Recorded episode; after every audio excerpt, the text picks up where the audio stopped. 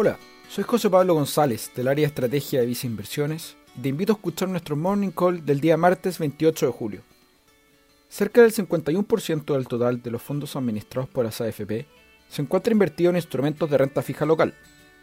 Por esto, una vez iniciada la discusión de retiro del 10% de estos fondos, los precios de estos activos sufrieron una caída, ante la creencia del mercado de que habría un exceso de oferta de estos producto de la venta que realizarían las AFP.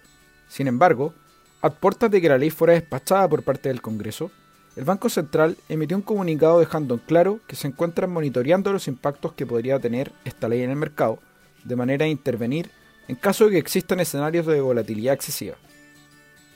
Ante esto, los precios de los activos de renta fija local regresaron a niveles cercanos a los que operaban previo a la discusión de esta ley. Si bien aún no hay detalles de la forma en que intervendría el Banco Central, su comunicado genera tranquilidad en el mercado por el compromiso que ha mostrado con los mercados financieros desde que inició la crisis, haciéndolos más sólidos a ojo de los inversionistas.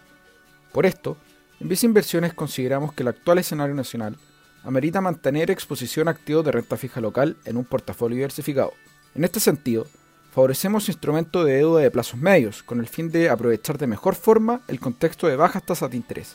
Dichas preferencias se encuentran reflejadas en nuestra combinación de fondos mutuos Vice Renta UF, Vice Renta Pesos y Vice Renta Largo Plazo para un perfil de inversionista muy conservador, o mediante el fondo a tu medida Vice Estrategia más conservadora. Finalmente, si quieres saber más sobre nuestras recomendaciones, te invitamos a visitar nuestra página web viceinversiones.cl o contactando directamente a tu ejecutivo de inversión.